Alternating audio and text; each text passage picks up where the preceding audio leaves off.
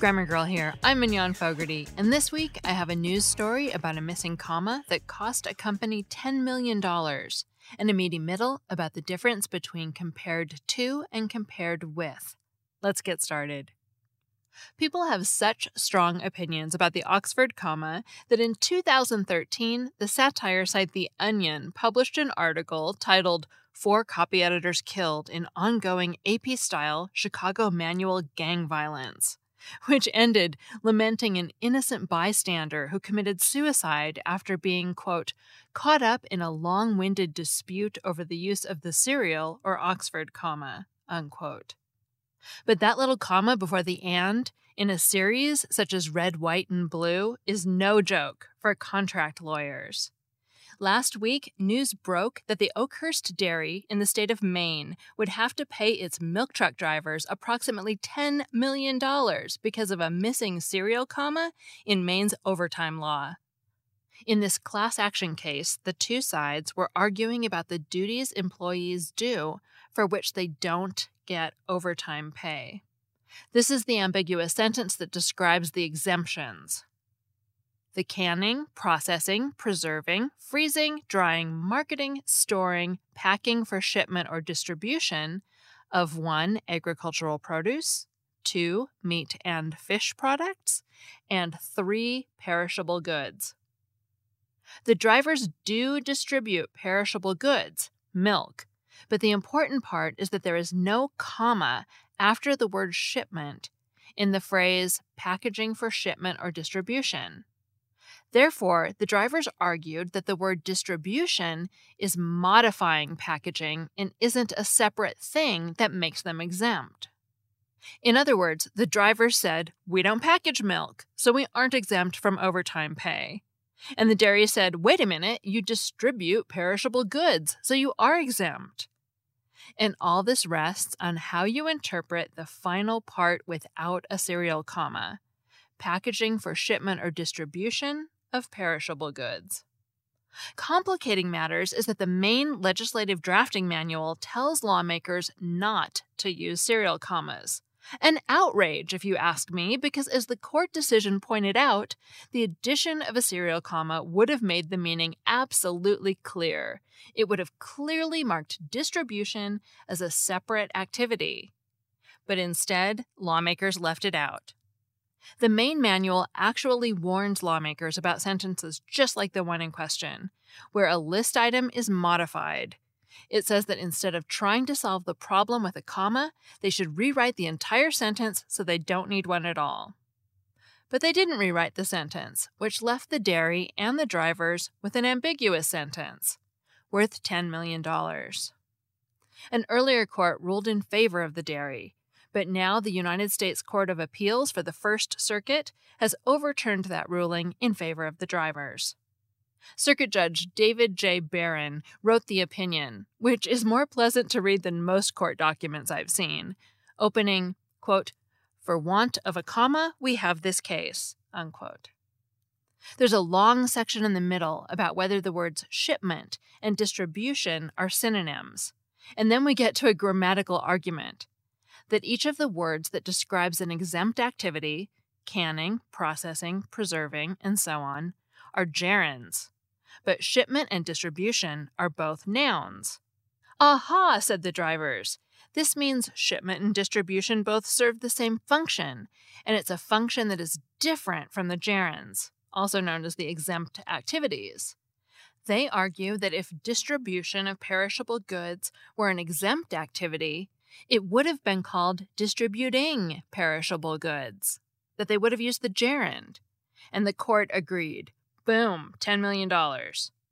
This isn't the first time a court case has hinged on a comma either. Back in 2006, a Canadian company lost a million dollar case that came down to a comma before a modifying phrase. As the Maine legislative drafting manual noted, quote, commas are probably the most misused and misunderstood punctuation marks in legal drafting, and perhaps the English language. Use them thoughtfully and sparingly, unquote. And I would add, use them with extreme caution when modifying phrases are involved and millions of dollars could be at stake. Thanks to the many listeners who sent me links to this story last week. It's not often that we have a hot grammar news story. And now on to between, compared to, and compared with. Someone once said, between Springfield and St. Louis, there's only one brain surgeon. Oh, came the puzzled reply. Do you mean that if you combine all the medical professionals in those two cities, there's only one brain surgeon? Or do you mean that within the territory that one must traverse to pass from one city to the other, there's only one brain surgeon? Turns out it was the latter. There's only one brain surgeon practicing in the region between Springfield and St. Louis. As with many words that have multiple interpretations or applications, between can create confusion. Between 2003 and 2004, one might write. Guess what? There is nothing between 2003 and 2004. There's not an infinitesimal fragment of time there. It's one year or the other. If you use the between 2003 and 2004 construction, you may be trying to describe a time spanning all or part of those two years, or you may be trying to contrast one year against the other, and there are better ways to do both. For example, let's say you want to talk inclusively about 2003 and 2004 you could write in 2003 and 2004, or from 2003 through 2004. From 2003 through 2004 is still a bit nebulous, as you're not specifying when in 2003 your starting point is. From the start of 2003 through 2004 makes it clear that you mean from the beginning of 2003 through the end of 2004. If you want to contrast two years, make that clear too. In 2004, more than 3,500 bison flew out of the Buffalo airport, contrasted with 2003, when only 1,900 buffalo took wing. As an aside, because compared to and compared with constructions are so widely, almost zealously botched, spare yourself. Use liken to and contrast with and you'll save yourself about a hundred bucks a year in headache remedies. However, if you must, here's the quick and dirty tip. Compared to refers to similarities, and compare with indicates considering both similarities and differences. For example, Squiggly could compare a flying bison's takeoff to that of a Chinook helicopter.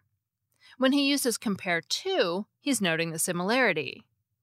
On the other hand, Aardvark could compare a bison with a Chinook helicopter to look for clues about how a bison could fly. When he uses compare with, he's examining both things that are the same between a helicopter and a bison and things that are different. Two more notes on between. It's often used as a preposition, and when it is, use the objective case of the pronouns. Just between you and me. That's between him and her. There's a rift between them and us. We've also covered the difference between the words between and among. As a brief review, you often use between when you're referring to two individuals and entities, or among when you're referring to people or items in a larger group. But it's much more nuanced than that, so if you're interested, refresh your memory and look at the old article. Very often, a writer will use a range in mentioning a collection of distinct yet closely related elements. For example, contributors range from internal communicators to external communicators to public relations professionals to journalists to bloggers. Gee, that's not much of a range, is it? The quick and dirty tip on using the word ranges is this make sure your range really spans something. Imagine that the range is like the one in the song Home on the Range, offering a wide, expansive view of an entire landscape from end to end. Your range can span many things time, size, the alphabet, a continuum of dress designs throughout the ages. For example, the totem poles in the display ranged from 3 feet to 4 feet tall. Her hair color over the years had ranged from platinum blonde to raven black. If you're describing a collection of things, use the words as diverse as or as varied as instead of range. His collectibles were as diverse as steam calliopes, odd shaped persimmons, and Esperanto bartender guides. Includes also works Contributors include internal communicators, journalists, and bloggers. Remember this though when you use include, don't list every contributor or whatever. Those who are included are a subset of the entirety. That segment was written by Rob Reinalda of Ragan Communications. He's Word Czar on Twitter, word underscore czar. And I'm Mignon Fogarty, author of Grammar Girl's Quick and Dirty Tips for Better Writing. Finally, I'll end this podcast with a tribute to Washington Post copy editor and all around good man, Bill Walsh. Bill was taken from us too soon last week at the age of 55. I read his first book, Lapsing into a Comma, or Curmudgeon's Guide to the Many Things That Can Go Wrong in Print and How to Avoid Them, that came out in 2000, and I was charmed. I followed Bill's work for many years before finally meeting him a few years ago at the American Copy Editors Society meeting in Las Vegas, and it was a highlight of the weekend. Bill didn't just enforce rules, he was nuanced and also made rules. For example, in 2015, he updated the Washington Post style guide to accept the singular they, writing, quote, For many years I've been rooting for, but stopping short of employing, what is known as the singular they is the only sensible solution to English's lack of a gender neutral third person singular personal pronoun. Unquote. But he thought the time had come and he had the power to make it so at the post, leading the way for others. And I regret that I never told him how pleased I was with that proclamation. Beyond copy editing, Bill was known for his wit. For example, he took Thumbtack.com to task for using a pushpin instead of a thumbtack for its logo. And he tweeted tips such as Celebrities are bold faced names. Lies are sometimes bald faced. I'm just plain bald. And the Washington Post is hiring copy editors. For more information, use your reporting skills. Here's to Bill, and do yourself a great favor and buy one of his books. That's all. Thanks for listening.